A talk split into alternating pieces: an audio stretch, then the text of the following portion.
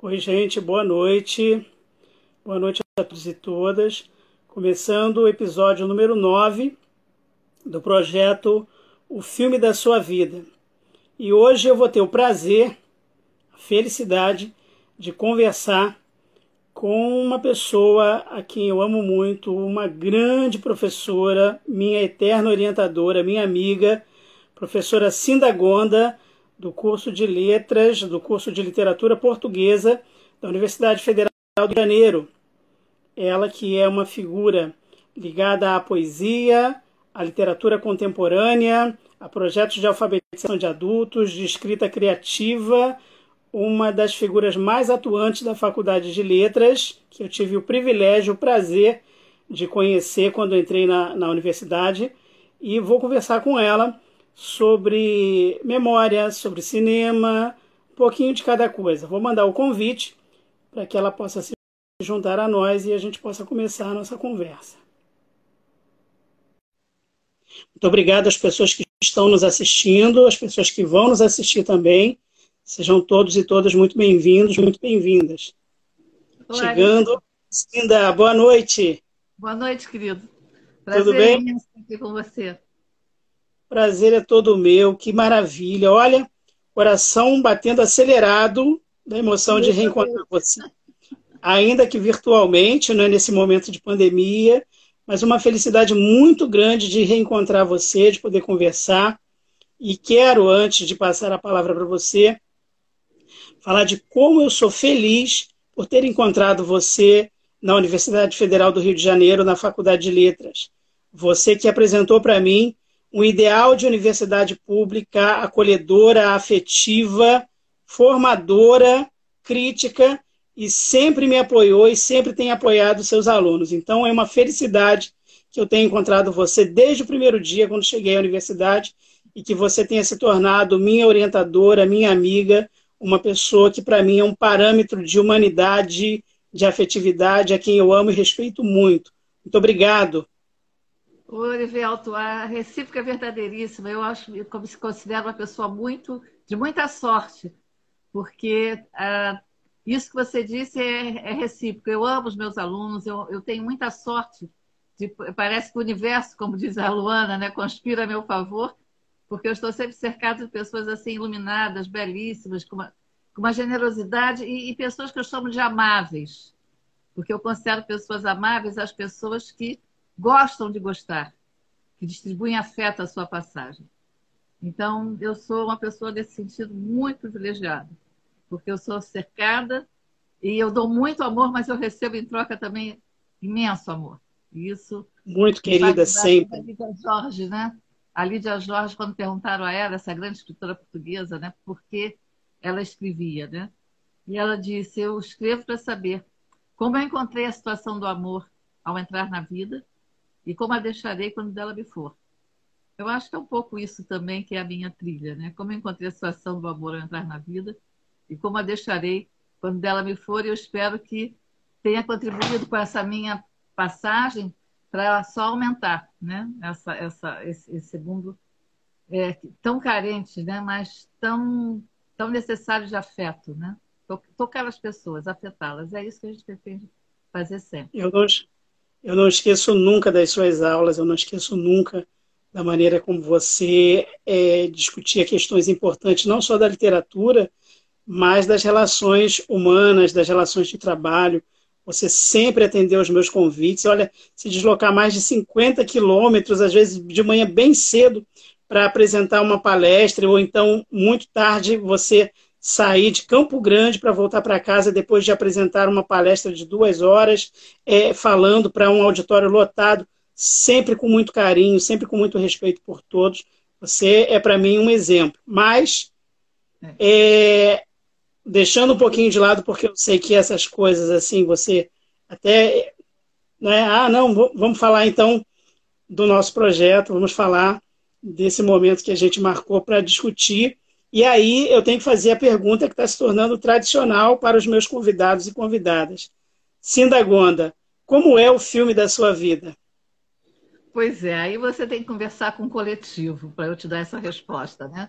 Você tem que conversar com a Cindinha, você tem que conversar com a Cinda, com a Cinda Gonda e com a Gomercinda Gonda, né?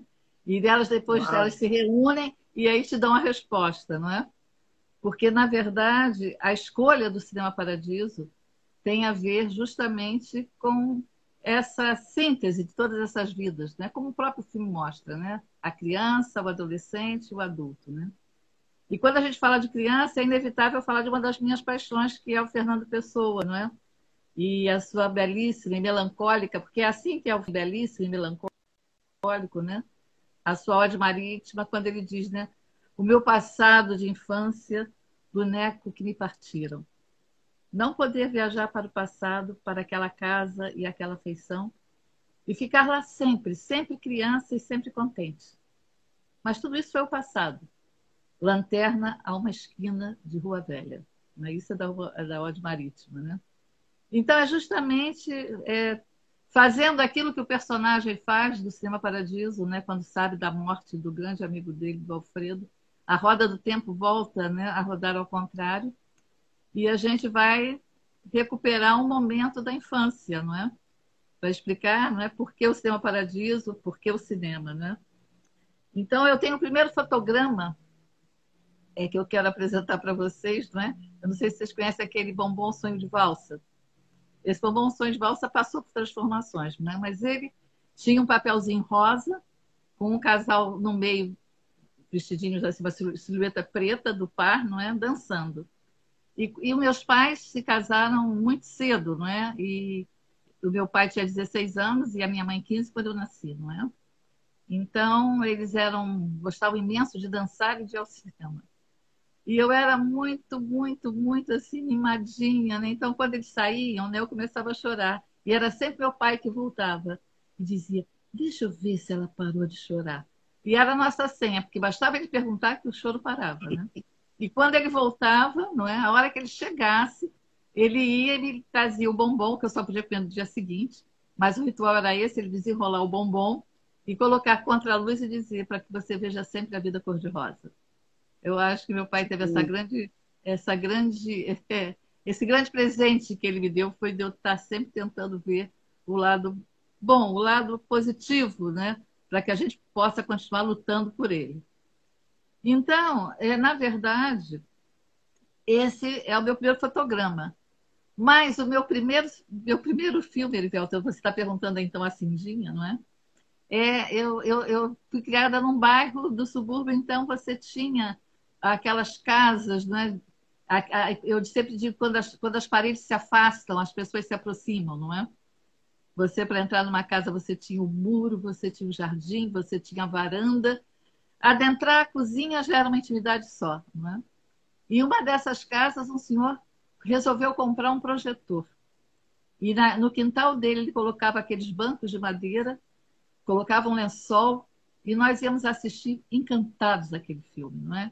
Eu não sei qual é o tempo da duração do filme, porque eu estava dentro daquele tempo mágico da infância, que você pode dizer que um minuto dura horas, dura uma vida, né? E você só via no final aquela imagem daquele cowboy, não é? Que, que no final gritava I Silver, e nós aplaudíamos freneticamente. Não sabia que eu estava sendo, de certa maneira, né? Diante de uma coisa mágica, que era o cinema, por outro lado, da indústria cultural né, norte-americana. Mas meu avô me salvava, porque vovô era anarquista, né, galego. E ele sempre me dizia: quando você for ao cinema, torça sempre pelos índios porque eles foram espoliados no caso do território, né? Então eu era a única menina no cinema, enquanto todo mundo gritava, aplaudia quando matavam os índios, e eu era a única que ficava lá vibrando porque um índio tinha dado uma flechada no, no, no cara da infantaria. Mas Gente. enfim. E, e aí é, é, isso, né? Na verdade, eu, eu assistia, né? Eu, a, eu sabia que meus pais iam à Cinelândia, e para mim, Cinelândia naquele momento era uma coisa mágica, né? E quando eles voltavam no dia seguinte, comentavam os filmes, então, é, Fellini, Vittorio De Sica, não é? é Marcelo Mastroianni, Hitchcock, eram nomes assim que nós convivíamos com eles, né? Porque você Nossa. tinha isso também, né? Da, das, das salas de projeção, né? Das salas de projeção do cinema, né? E para você ter uma ideia, na zona da Leopoldina que corresponde a Bom Sucesso até, até Penha, você tinha sete cinemas. Por acaso, o Cinema Paraíso, chamado é, Paraíso em Bom Sucesso. Em Ramos, você tinha três cinemas, Mauá, você tinha o Ramos e você tinha o Rosário. Em Olaria, dois cinemas, o Leopoldino e o São Geraldo, que é um prédio fantástico. De vez em quando eles têm a ideia de recuperar como centro cultural, mas nunca recupera. E, finalmente, na Penha, o São Pedro. Né? E você chegar e entrar na sala de cinema, né? e aí eu vou, vou, vou eu estou maiorzinha, não é? E aí tinha aquele filme, A Vida de Cristo, que era um filme, como, como diz não é? o Bunuel, ele diz que, que ele tem um filme chamado Cão Andaluz, né? E ele Sim. dizia que do Cão Andaluz tem a cena mais comentada e menos vista, que é aquela que há uma navalha cegando né, um olho. Então todo mundo fechava os olhos naquela, naquela hora. E, e para mim, o, a vida de Cristo era um pouco o meu pano da luz, porque eu não conseguia ver o Cristo ser chicoteado, eu fechava os olhos. E aquilo era de um sofrimento total, aquela minha cruz era uma coisa total.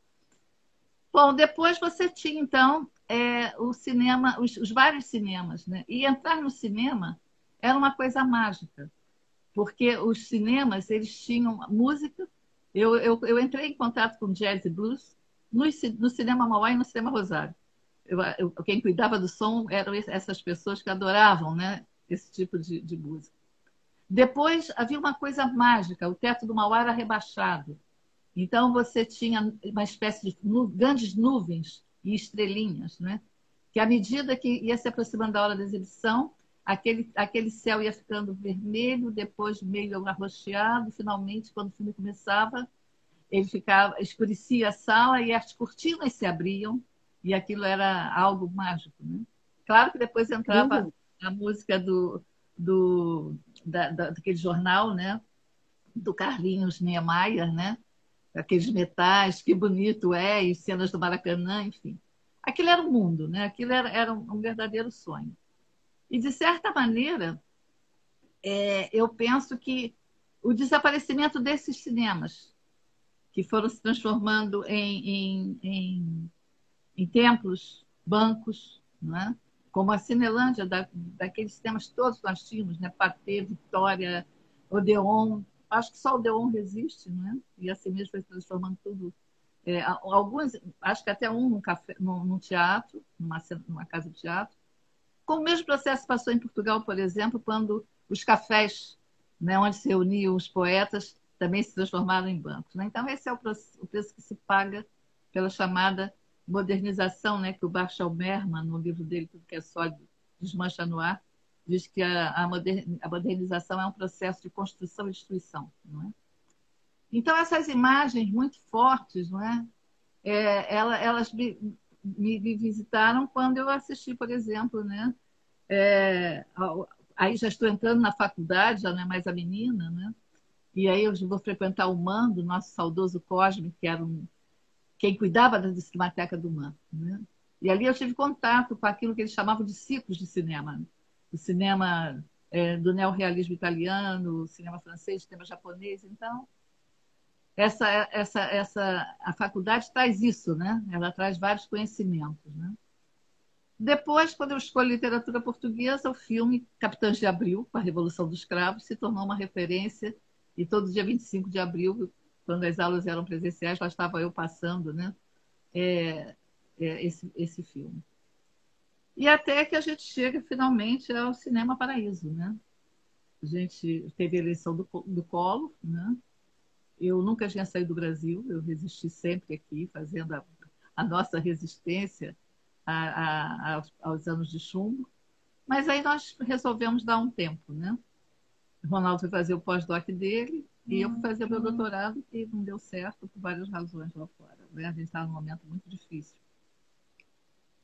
E aí eu assisti Cinema Paradiso. O Otávio Paz diz que a distância é a condição da descoberta. Né? Só é filho pródigo quem regressa. E está fora do Brasil. E assistir o Cinema Paradiso foi uma das experiências mais importante da minha vida, porque ali bateu forte. Né? Ali eu acho que eu, toda aquela distância, né? toda aquela saudade, ela, ela veio junto, né? naquele momento. Né? Eu, eu chorei muito vendo aquele filme. Nós estávamos, éramos eu, Ronaldo e Eduardo Prado Coelho, que tinha combinado de ver esse filme com a gente. E ele espantadíssimo, né? porque eu soluçava, né? E revi o filme, né? Claro, para nós falarmos hoje sobre ele, né? E, e, e, fiquei pensando, sabe, Erivelto, como é interessante você observar aquela abertura né, do Cinema Paradiso. Porque é uma abertura para o mar. E ali é uma grande metáfora, a metáfora da viagem, né, que é a viagem da verdade existencial, está ali, naquele mar que aparece de imediato, né? o mar como estrada. Né? Depois você vê que é um processo todo de destruição. Não é? É, o, o, filme começa com, com aquele menino que é absolutamente encantador. Eu acho. Encantador. A, a, eu ontem conversava com a minha cunhada, a Cristina, ela dizia, né, o olhar realmente é um olhar que ele tem, né? os olhinhos dele falam, né? os olhinhos dele interpretam. Né? E o Felipe Noiré, que eu acho que nunca esteve tão bem num papel como o do Alfredo. Né? Então, é comum dizer que o Cinema Paradiso né, é, na verdade, uma homenagem ao cinema. E é. Né? Como nós temos a Fiamma com a homenagem à literatura, como nós temos o Drummond com as homenagens também, né?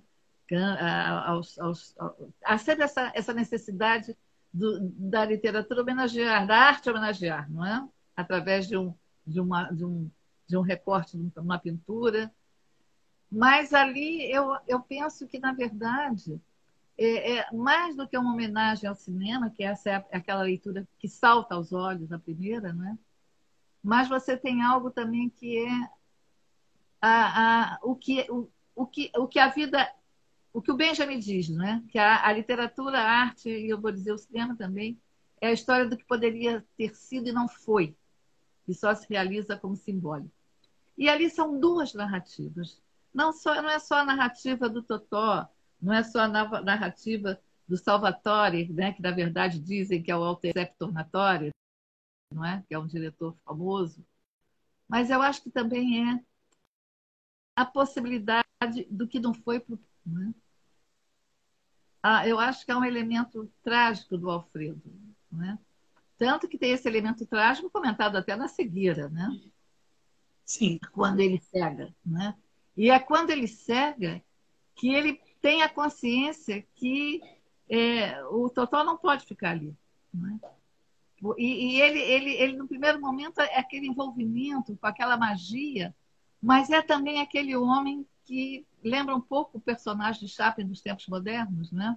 naquele trabalho que é um trabalho que é absolutamente alienante. Embora ele tenha as imagens mas ele quer para o Totó uma outra coisa. Talvez ele projete do Totó o que ele desejaria, não é? E era um homem aparentemente bruto, analfabeto, mas que no final é, é, é, é as, as, coisas se alteram, né? Ele também mostra que ele também é um diretor, um criador, quando ele deixa aquela, aquelas cenas finais, não é? E todo mundo fala muito da cena final, né? Com aquela belíssima música do Ennio Morricone, não é? Mas eu penso também nesse menino adolescente, né? no Totó adolescente. Né? E eu não sei se as pessoas se deram conta, mas há uma belíssima citação do Roland Barthes, do fragmento de um discurso amoroso, que é a sessão chamada A Espera. Ele discute essa, essa espera, quando ele fica à espera daquela moça, não é? Na janela dela, à espera dela, só ele não resolve ir embora na véspera, eles se completar o ano, né? E ao encontro dele, diferentemente da, da, da espera do Bart, né? Ela, ela, ele, ele tem, aparentemente aquilo seria um, um, final feliz, né? Eles se reencontrariam, né? Ela foi ao encontro dele. Mas na verdade a história dele é a história de uma espera, de um amor impossível, né? Que ficou lá na memória. Então, ele, ele continua aquela espera. Embora tenha encontrado, ele permanece nessa espera. Não é? E é curioso que só diante da morte do Alfredo, com a volta dele, é que a mãe vai libertá-lo de tudo. Não é? E, a, e o Alfredo diz algo muito bonito para ele. Não é? A vida não é um filme. O Caldeirão da, da, da pensava o contrário. Né? O Caldeirão dizia que a vida é sonho. E o, e o Alfredo diz: a vida não é um filme, não é? E também me faz lembrar o Borges, que a arte, que a arte imite a vida é incrível, mas que a vida supere a arte é inacreditável, não é? E por vezes a vida supera mesmo, não é? Quer dizer, ela é, às vezes é maior, não é? Talvez seja esse exatamente o nosso grande drama, né? O, o grande Sim, drama da modernidade. Diga. Você sabe que quando quando eu fiz a chamada dizendo não é, que você estaria no projeto e que você falaria, entre outras coisas, sobre o filme Cinema Paradiso, imediatamente as pessoas começaram a comentar onde elas estavam quando é, viram o filme. Aí alguém comentou: ah, assisti com meu pai, foi a primeira vez que vi ele chorando. Maldonado disse que foi a primeira vez que ele viu o pai chorando, assistindo ao, ao filme Cinema Paradiso. É, é, é um filme que mexe com as emoções, né? porque ele pega todo, todo um ciclo, né? ele pega a infância, a adolescente e a idade madura, não é? E, ao mesmo tempo, é um filme que nos lembra muito é, é um filme benjaminiano, porque ele começa das ruínas de uma, da Segunda Guerra, né? as pessoas passando fome, ainda é uma Itália que está se reconstruindo, e ele termina com aquela implosão do cinema, que é aquela cena final, não é? Tanto da implosão do cinema quanto aqueles beijos todos, não é? São fantásticos, né? Então, a, a, daí esse traço, né, que eu penso que percorre todo o filme, né? que a gente vê que é, é um filme que fala que tem tudo, mas tem um elemento melancólico, não é? De olhar para trás, que é o, que é, que é o anjo, né? A, a, a, alegoria que fala o Benjamin, não é? Você olha para trás, esse anjo olha só ruínas, não é? acúmulo de cacos, acúmulo de ruínas. E a, e a imagem que tem nesse anjo é empapada pela melancolia. Não é? é um filme extremamente melancólico, não é?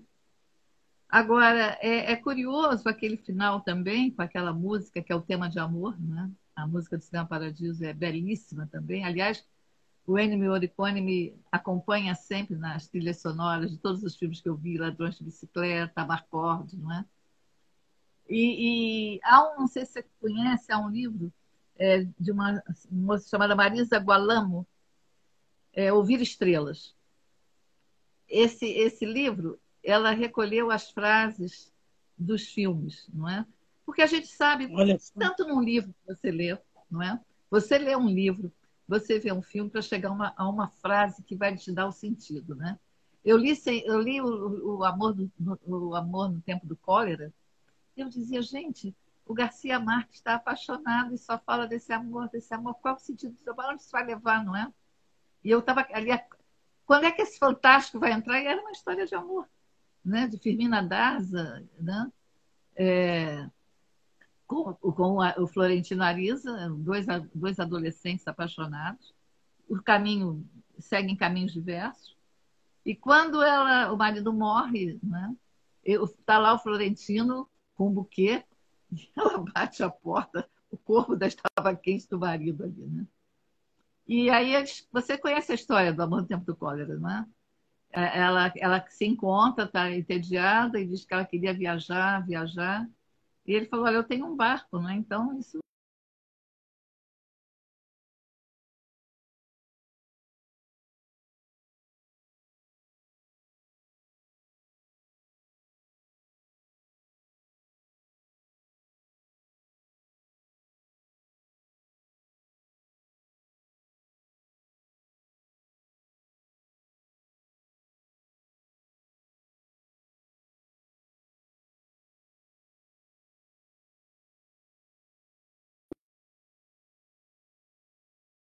E aí o comandante diz: foi naquele momento que eu percebi que é a vida, mais do que a morte, que não tem limites, não é? Então você vê um filme porque você sabe, vai ler um livro, que vai ter uma frase que vai dar sentido àquilo tudo, né? E, e na verdade, quando você chega ao final do Cinema Paradiso, não é? Aquela, aquela, aquela, todas, todas aquelas cenas que tinham sido cortadas, porque aquele padre funcionava como censor, né? E tá ele, tocando ele sininho. Oferece, exatamente oferece como, como, como, presente, me faz lembrar justamente desse, fio, desse livro, é, Ouvir Estrelas, não é? que a, a Marisa ela, ela, coloca uma, uma como epígrafe, uma, ela escolhe muito bem a epígrafe do livro, que é, uma, é um pensamento do Jung, que ele diz, né, o cinema torna possível experimentar sem perigo toda excitação, paixão e desejo que devem ser reprimidos numa humanitária ordem de vida. Eu acho que essa, essa epígrafe do Jung, ela cai como uma luva, né? No final do filme do, do, do Cinema Paradiso, que são é tudo que foi reprimido está ali, né? Numa explosão de vida, de pulsão de vida, não é? Então eu penso que esse filme ele, ele é um filme riquíssimo, com uma pluralidade de leituras fantástica, não é? E é um filme que ele, ele, ele, ele não, de, não é quem assiste esse filme que não se, não, de, não se deixa tocar por ele, não é? Porque está tudo ali, não é? A infância e, e as referências, né? É uma homenagem não só ao cinema, mas também à carpintaria, né? De quem fica por trás, né? Eu acho essa essa é uma bela homenagem, né? Ao, ao operário, né? Aquele que duas que, coisas, que tá... Cinda. Sim duas coisas que é, você comentou que voltou a assistir para a nossa conversa. Eu também fiz esse, esse trajeto. Mas duas coisas nesse filme é, que revisitei a propósito da nossa conversa me tocaram muito. A, a primeira, logo no início, o menino diz o seguinte para a mãe: se a guerra já terminou, por que meu pai não volta? Uhum. Isso, isso, me comoveu muito, pensei muito a, a respeito disso. E, e, talvez tenha sido, no outro momento que assisti, uma fala que tenha sido a, apenas um elemento a mais da narrativa, mas não tenha me chamado tanta atenção. E uma outra coisa, e aí eu, eu queria entrar nesse, nesse assunto também com você, é que tem uma cena que é tratada até com certo humor dentro da narrativa, que é quando entram os homens na turma das crianças para fazerem a prova. E aí o Alfredo fica tentando pegar cola com o Totó e, e fica aquele clima, uma, uma coisa meio de humor. E aí fiquei é, pensando. É... Tinha sido muito duro com o Totó na véspera, não é? E o Totó estava se vingando naquela hora. Né? Assim, não, tinha... não vou dar cola, não. Tinha, tinha, uma, tinha, uma, tinha, uma, tinha ali uma negociação, não é? Ele podia voltar para a sala. Mas, Mas tem um momento que os homens entram, e aí o espanto dos meninos porque são homens entrando para fazer prova, entrando para a sala de aula, porque até logo no início do filme eles falam: Ah, eu não sei ler o que, que ele está dizendo. Começa o filme com letras, eu não sei o que está acontecendo. E aí me lembrei de um trabalho que você realiza, né, é um, à frente de, da, da, extensão, que lida com, com a alfabetização de adultos, que lida com a formação de leitores. E queria que você falasse um, um pouco dessa experiência também, de lidar com essa situação, de construir essa situação. É sempre a minha infância que volta, não é? Porque é... e a cidade era um acontecimento, né? E a minha avó era uma pessoa muito sábia, né? Era uma pessoa é... que tinha, eu sempre digo que a minha avó, ela, ela era uma pessoa que me levou para a literatura, porque ela era benzedeira e aquelas aquelas orações, aquelas é, virado, né? Espinhela caída era um acontecimento, né? E eu lembro que nós fomos uma vez ao centro da cidade, que era um acontecimento, ao banco. E eu via um homem que se aproximava e quando chegava perto do caixa ele voltava. Ia, retrocedia, né? E aí é, eu perguntei, eu não perguntei, eu apenas apertei a mão dela, ela entendeu a minha aflição e ela disse. Ele... E quando ele colocou o dedo, aquilo me foi uma, uma, uma coisa tão, tão forte, porque eu, eu pensei que, na verdade, não é que está aparecendo um, um criminoso, porque para mim botar a impressão digital era ligada a crime, não é? Mas por que, que ele, numa, numa, com aquela idade, ele, não sabia ler nem escrever? Por que, que ele tinha passado aquela vergonha? Eu penso que foi ali, talvez, que o projeto de ser professora começou a se delinear na minha cabeça. Né? E aí eu comecei, e voltando de novo ao filme, né? A minha trajetória na escola começa a partir de um grande equívoco, né? Porque eu vou trabalhar em Padre Miguel, levava uma cartilha chamada Domingo de Sol, E quando eu cheguei vendo aquela cartilha do Domingo de Sol, eu disse: o que está errado? Né? Eu estou numa zona rural e estou com sol, sorvete, não estou vendo nada disso aqui, sorvete, né? em frente ao cemitério do Mulundu. Né? E aí, eu, quando entrei na sala, a, a, a, diretora falou: que bom que você vem, sangue novo, porque a escola precisa disso e tem uma turma muito difícil. Imagina, eu estava achando que ia trabalhar com uma turminha de primeiro ano. Chego lá, eu tenho adultos, na verdade, 13 anos, reunidos lá no fundo da sala, com as cadeiras todas viradas, jogando dado. Olha só. E eu fiquei entre sair correndo ou voltar. E eu lembrei de um filme que eu assistia com meu irmão, porque eu gostava de filme romântico e ele gostava de cowboy. Eu, aí eu falei, se eu pedir para jogar dado com eles e fizer aquela cena do salão, né? De, solar, de, de sacudir o dado, soprar e jogar, acho que vai causar uma sensação. E aí comecei a, a negociar se eles me ouviriam ou não, se eu, se eu jogaria ou não. E aí eles me deram o dado. Não deu para soprar, porque a minha mão tremia tanto que o dado pulou. E eu tinha combinado com eles que se desse seis, eu, eles me ouviam, se não desse, eu ficava sentada. E deu seis. Condenação dos deuses, eu acho que eu estava condenada a ser professora, né? Então, foi muito interessante, porque agora, próximo à minha aposentadoria, não é? A Ana Paula Moura, minha amiga da, da Faculdade de Educação, me convida para eu fazer parte desse projeto EJA, né? de Educação de Jovens e Adultos. E eu voltei né, para atuar na, na, E foi um projeto belíssimo, porque foram os moradores da Maré que pediram a extensão do FRJ um curso EJA. Então, nasceu da reivindicação dos moradores. E só para isso, só por isso eu já ia, né? Com toda a minha, toda a minha disposição. E esse projeto, ele, ele, ele a, Ana, a Ana me entregou uma parte do projeto chamada Biblioteca Itinerante em que eu vou e, e apresento o trabalho para eles, né? apresento livros.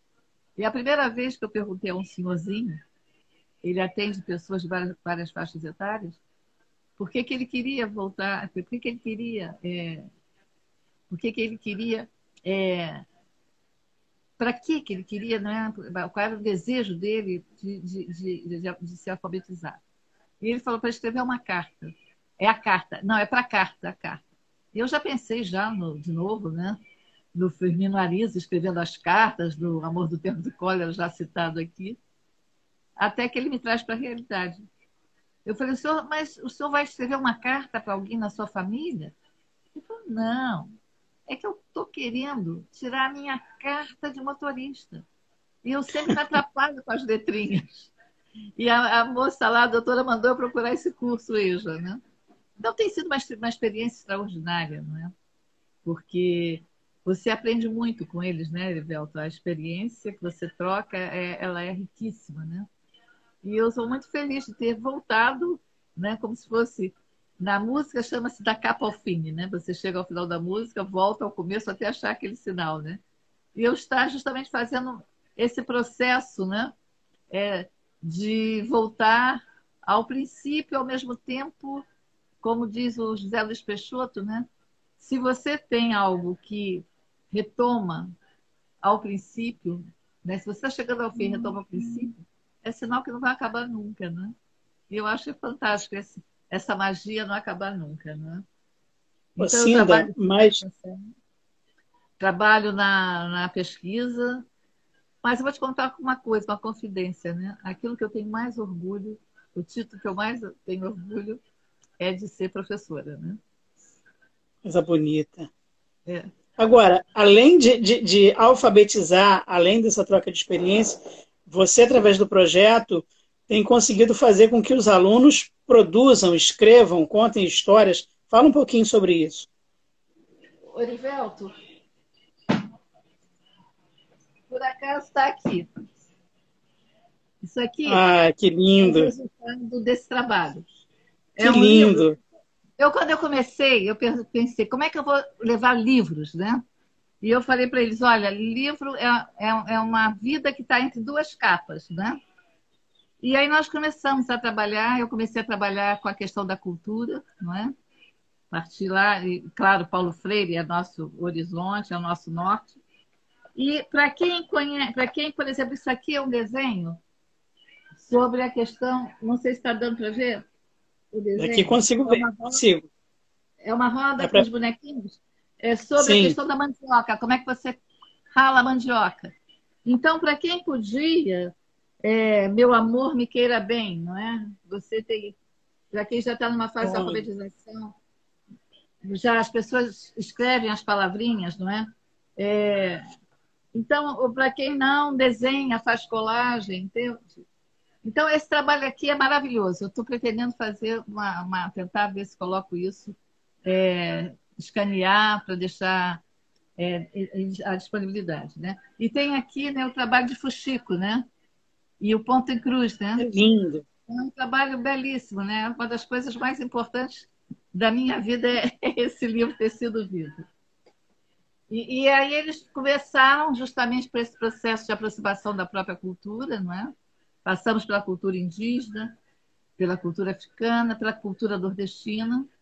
E à medida que eles foram se desenvolvendo, né, as turmas vão evoluindo, nós temos um acervo e nós vamos, então, adequando os livros às necessidades e às possibilidades. A cada um segundo as suas possibilidades, a cada um segundo as suas necessidades, já dizia aquele senhor né, que queria um mundo justo e fraterno.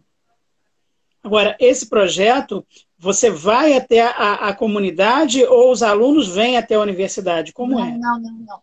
Houve uma vez, houve um, houve um projeto em que os professores da rede iam à faculdade, mas esse projeto não. Ele, ele, nós temos é, vários. Ele começou muito amplo, não é? Com, você aproveita o espaço que estiver, né? Pode ser uma ONG, pode ser um centro espírita, pode ser uma igreja batista. O espaço que oferecerem a gente ocupa, né?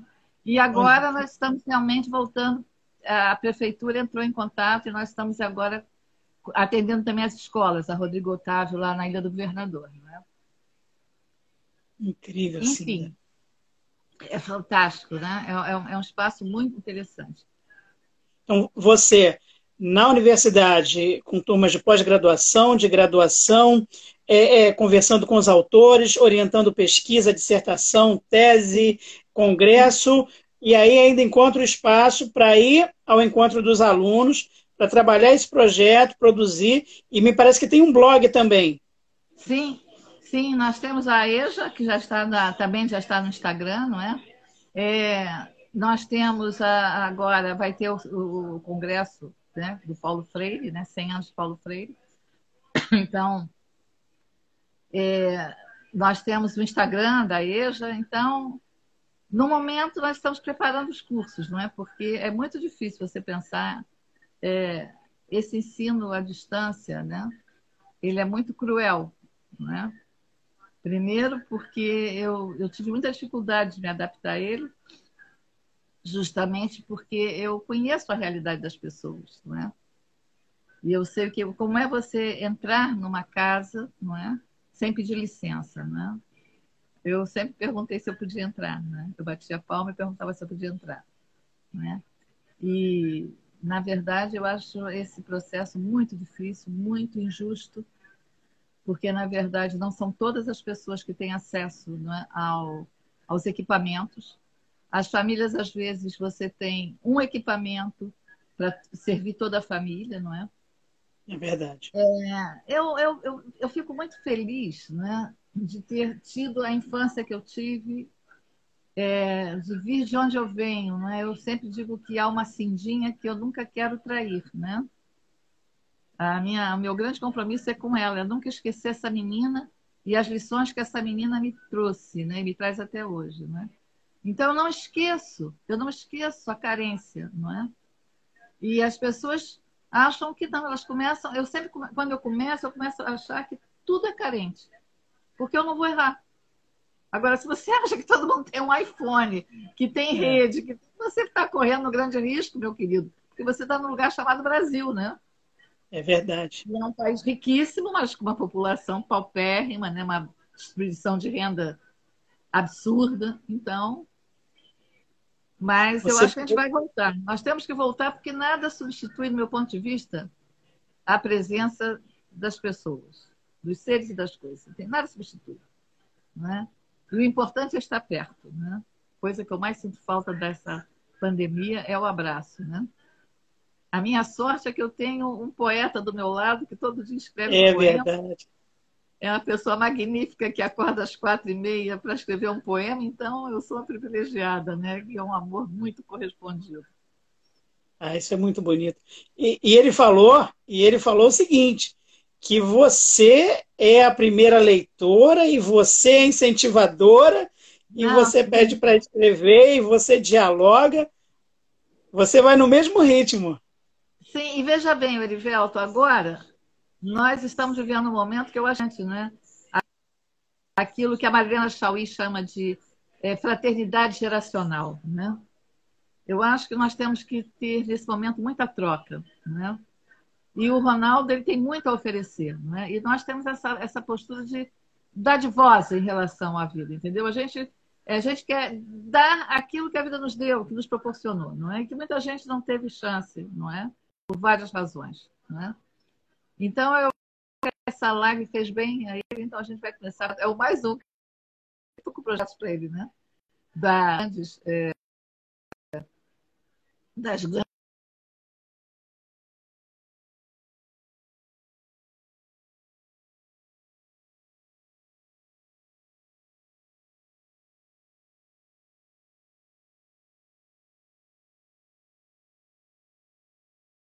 que eles conseguem. Eu estava em Brasília, na criação de Brasília, e havia os chamados candangos, né? que eram aqueles operários. E isso eu assisti várias vezes. Eles ficavam esperando o ônibus e eles ficavam assim: um, dois, três, quatro. Eles, eles liam os números. Um, dois, três, quatro. Gama! Eles sabiam que eram os ônibus que iam para Gama, né? Mas eu não estou conseguindo pegar o início da pergunta, né? Isso me remete a isso? Me lembra das pessoas que, que esquecem os óculos, né? Sim, é verdade. Dizem que estão sem os óculos. Porque é uma coisa mesmo assim é, que eu descobri, né? Esse desejo de leitura, né? As pessoas elas acham que falta alguma coisa, né? Ah, elas e é, é curioso porque são as pessoas que têm uma cultura riquíssima. A gente não pode esquecer e não podemos fazer essa confusão entre falta de conhecimento formal e cultura, né? Vocês imaginam, nós temos uma cultura riquíssima, né? De onde vem o trabalho de Guimarães, né? O bloquinho dele, né? Cinda, eu, eu quero. Diga. Eu quero aproveitar essa, esse teu comentário né, a respeito dessa confusão entre educação formal e cultura que as pessoas fazem, né, e recuperar um, um pequeno momento que você pudesse falar sobre ele, que para mim é fundamental, que é lá em 2010, num evento de literatura e história. Eu já era aluno, né, recém, recém é, ingresso no curso de especialização da, da UFRJ, e aí eu, eu fico sabendo que vai ter esse evento que vai discutir história, literatura. Você, a professora Maria Tereza Salgado, que é muito querida, muito especial para mim também. E aí eu pergunto a você se eu poderia, como aluno, convidar um amigo meu para assistir. Você diz, não, o evento é público, a universidade é pública, a gente faz esses eventos para os alunos, para pra, as pessoas. E aí eu levo o poeta Primitivo Paz, para assistir esse evento. E aí você recebe o Primitivo Paz. É, ele conta brevemente a história dele de poeta, líder sindical, é, para você. E você recebe o Primitivo com o maior carinho, com o maior respeito, leva ele para o auditório, acomoda ele, fica o tempo todo preocupada se, se ele está acompanhando, se está precisando de alguma coisa. E ele, na, na trajetória dele, aquele foi um dos momentos para ele mais importantes. Serviu para ele, por exemplo, quebrar um, um, uma espécie de, de, de né, tabu em relação a uma visão que ele tinha sobre a universidade. Né? A ideia de, de um espaço voltado para um, um grupo muito específico da, da, população brasileira e que os mais pobres, os mais humildes, teriam dificuldade em serem recebidos nesse espaço. E graças ao seu trabalho, graças ao trabalho dos professores da Faculdade de Letras de um modo geral, é, é para ele, naquele momento, é, esse, esse estigma foi quebrado e ele percebeu uma universidade pública, democrática, aberta, propensa ao diálogo e cuidadosa com todas as pessoas. Você se lembra desse momento? Você poderia comentar claro, alguma coisa? Nesse momento, né? Eu digo que a gente tem biblioteca, discoteca, né? Apesar que com a questão do computador você já tem só os arquivos, mas eu continuo com a biblioteca, a, a, é, a, a discoteca, e eu digo que eu tenho uma estantoteca. A minha estantoteca, Erivelto, é o lugar que eu é, reservo para guardar aqueles momentos que vão me ajudar depois a continuar a continuar, como diz Marshall Berman. Né? São aqueles momentos que eu acho que tiveram o valor vital de um gesto, não é? E de vez em quando eu revisito essa, essa estantoteca quando as coisas ficam difíceis. Eu digo, não, você passou já por isso e você merece continuar, não é? Então, esse momento está lá na minha estantoteca, esse encontro com o primitivo, né? Porque é, é, é uma pessoa de uma cultura extraordinária, não é? Quer dizer, então, eu acho que essa, essa é uma falsa questão, né? Eu fui criada sendo vizinha de Guilherme de Brito, parceiro de, de Nelson Cavaquinho, não é? A rua em que eu morava ao lado viveu por algum tempo né, o autor da música Viagem, né, esse grande compositor, não é? Então, é, havia Raul de Carvalho, não é? Ramos não é só o fundo de quintal, né? Também é o fundo de quintal, também é o cacique de Ramos, né? Cada bairro ele tem hoje alguma coisa que simboliza, né?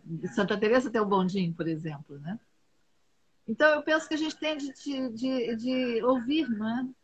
O Paulo Freire fala da didática da escuta, não é? Eu falo na poética da escuta, não é? E nós temos um processo muito difícil de ouvir. Né? Por exemplo, a própria faculdade, você fala desse da escrita criativa que você coloca, né? Eu falei, gente, eu estou na, na faculdade de letras, não é? E como é que na Faculdade de Letras não tem um espaço para as pessoas que vêm aqui porque gostam de escrever? Não é para aprender, não é? O Noel já dizia, samba não se aprende no colégio. Não é isso. Mas é para você, pelo menos, mostrar o seu trabalho, né? E eu penso que a questão é que você só cobra das pessoas que elas não sabem. E elas não trazem o que elas sabem. Entende? E por aí você começa com a questão da cultura. Você é, eu, eu, dei muito tempo aula de fundamentos da cultura portuguesa, em que eu perguntava qual é a pessoa mais importante que você diz, oh, essa pessoa é uma, uma referência para a minha cultura, não é? E eu penso que é, quando você tem essa, esse olhar, essa curiosidade, né? essa curiosidade intelectual, né? de você conhecer tudo, é, Aldir Blanc, já viu? Pessoa mais fantástica, não é? Que nós perdemos para a Covid, essa doença miserável, aquele homem era um monumento em termos de cultura, né? Verdade. É, você tem o Primitivo Paz, um poeta magnífico, uma história que precisava ser contada, não é?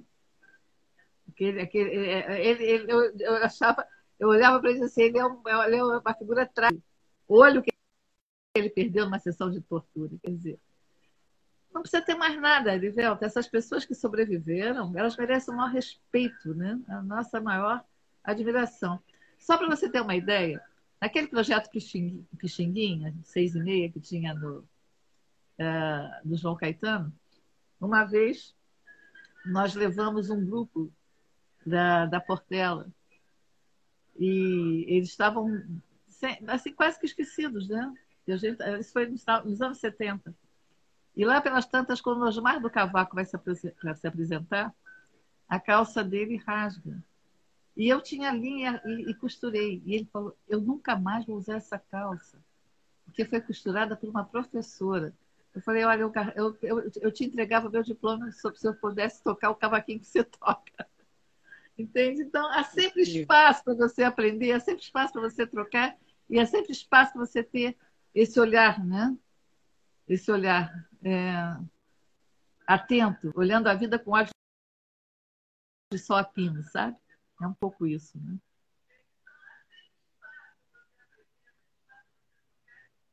Então, é, é isso. É, acho que é simples. É, é, é só você estar tá aí, né? Sim, e outra coisa que eu queria também lembrar para você, diga, Sim. não sei o tempo que a gente já tem, diga. Sim, Está congelando a tua imagem. Você congelou para mim. Voltou.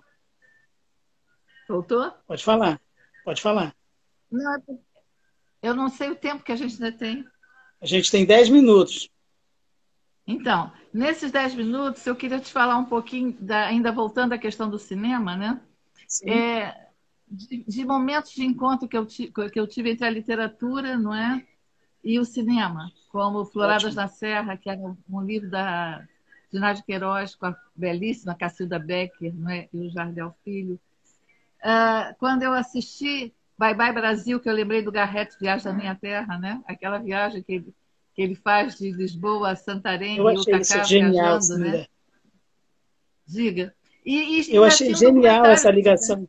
Iracema, né? Que, antes do, do Bye Bye Brasil tem o Iracema do Bodansky, que é a história da Transamazônica. Mas é é isso, eu acho que o Sistema Paradiso é tudo isso, Erivelto. É, é, é, é o resumo da, da, nossa existência, né? E como diz o Goethe, é, é, importante que você não seja apenas um hóspede da vida, né? Eu acho que o importante é você estar com essa, essa sensibilidade mais do que parecida comum, né? no sentido de comungar, de comunhão com as pessoas. Né? Eu queria perguntar a você, Cinda, é, não posso conversar com você, é, conhecendo a tua história, a tua trajetória, é, tendo convivido com você durante quase 10 anos, né, como seu aluno, seu orientando na especialização, no doutorado, enfim, é, sobre o teu lado é, militante, ativista, o teu lado político também. E você, como professora de uma grande universidade, e nós sabemos que as universidades públicas, assim como a educação, tem atravessado um período de muita luta, de muita perseguição aos pesquisadores, especialmente a, a área de humanidades, é, com corte de, de, de bolsas, né, com a desvalorização do, do, do, que é produzido por essa universidade.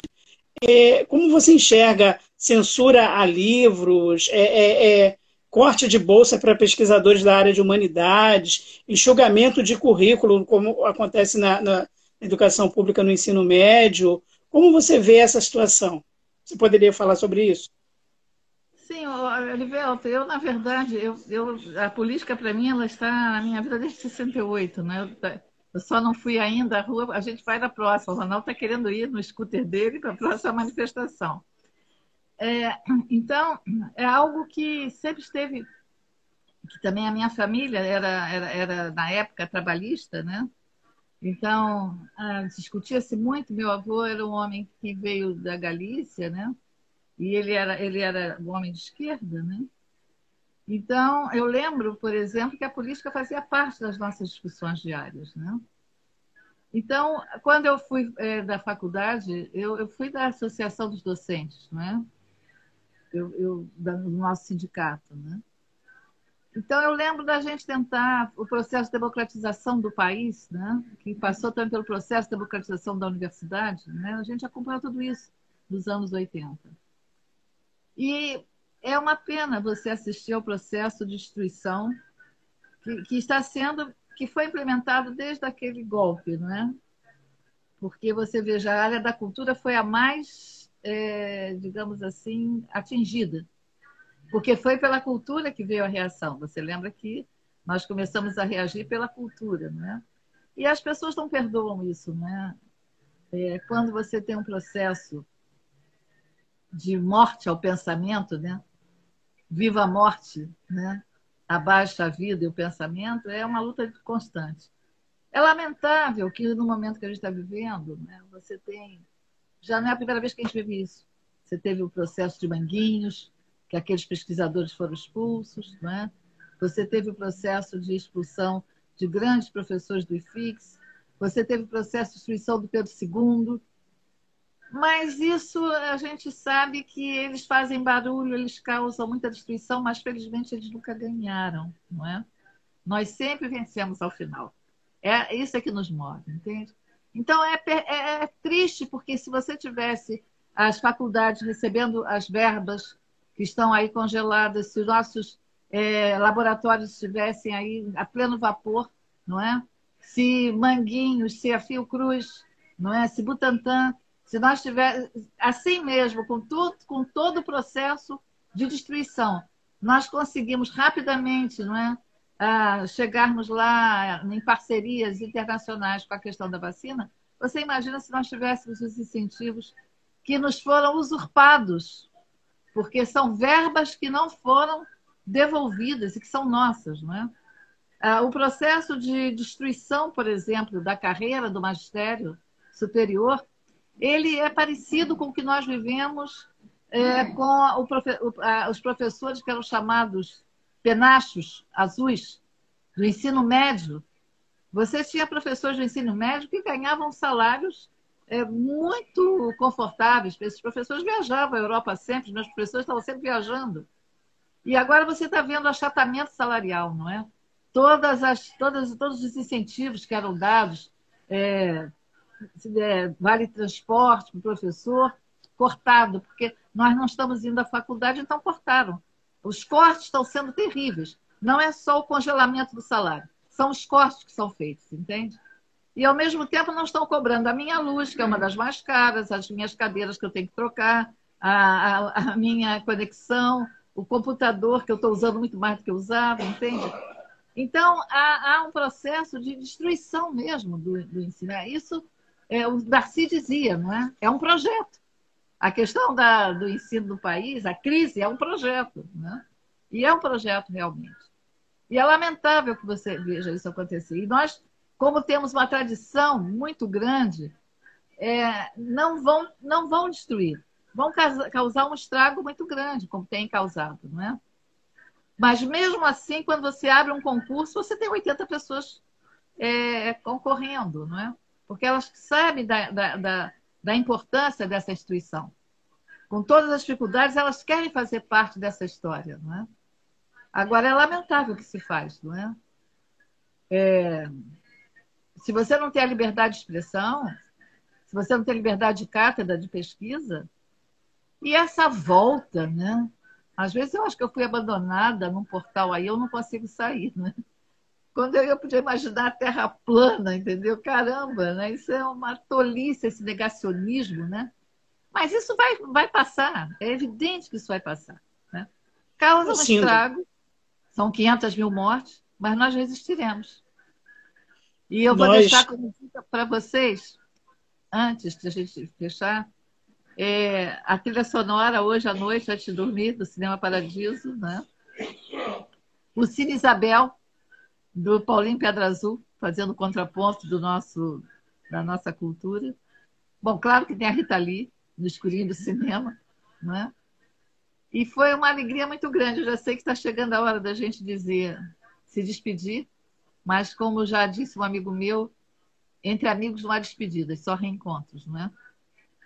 E eu dizia, o, o Erivelto, que um dos prazeres que eu tenho, um dos orgulhos que eu tenho é do meu título de professor, professora. E o outro é de ser sua amiga. Ah. Você falou que você teve 10 anos comigo, você já veio pronto, Erivelto. Você era como a Clarice Lispector dizia: o que eu vou escrever já está pronto, né? já está rascunhado, só falta. E você foi um presente da minha. E eu quero te agradecer por esse, por esse momentos que já estão, já estão armazenados no meu coração e na minha estatoteca e na minha memória. É, por toda a convivência, por toda a amizade, por todas as vezes que você, lá na porta da Faculdade de Letras, sabia que, que eu vinha de Campo Grande, é, é, um, um, ônibus lotado, Avenida Brasil em obra, e você ia lá para frente, né? Eu não esqueço nunca, para aqueles trailers que ficavam ali, esperar com um cafezinho, com um bombonzinho, com chocolate, porque você sabia que eu estava entre os turnos de uma aula da manhã e uma aula da noite, que eu saía correndo, ficava no trânsito parado até chegar em cima da hora para a aula e você ficava me esperando e, e, e a gente ia para a sala de aula junto. É, você sempre me recebeu com muito carinho, você sempre foi é, é honesta comigo em relação à, à, caminhada, sempre me alertou, sempre me orientou. Eu só tenho a agradecer, dizer que você para mim é um exemplo. Né? Você sempre prestigiou os projetos que eu realizei, os meus alunos, né, que se sentem é, é, é, é queridos demais por você, porque você veio ao encontro deles, os abraçava, conversava, tirava foto, né? convidava para irem assistir aulas né? É, é, é, na universidade, para conhecer os projetos da universidade, dando ali alento, uma esperança, um sonho para pra, as pessoas, alimentando né, esse sonho. Então, eu só posso agradecer a você por tudo que você realiza em prol da educação, pela pessoa maravilhosa que você é. E assim, muito feliz de ter podido reencontrar você nesse projeto, a gente conversar esse filme tão marcante que é o Cinema Paradiso, esses fotogramas que você trouxe, diferentes fases da sua vida, é só encantamento. Você é uma pessoa de encantamento. Muito obrigado. Obrigada a você, Erivelto, e a gente vai se encontrar sempre aí, né? Porque é para isso que existem as esquinas, os cafés, não é? Do acaso. Carinhos, tá? Até sempre. Carinhos, muito obrigado, boa noite. E, e aí convido todo mundo, na próxima sexta-feira, eu vou conversar com a professora Luci e ela vai falar também para a gente um pouquinho do filme da sua vida. Muito obrigado a você, muito obrigado a todos que assistiram até aqui, as pessoas que vão nos ver no futuro. Muito obrigado, boa noite. Boa noite, Cinda. Muito obrigado. Tchau.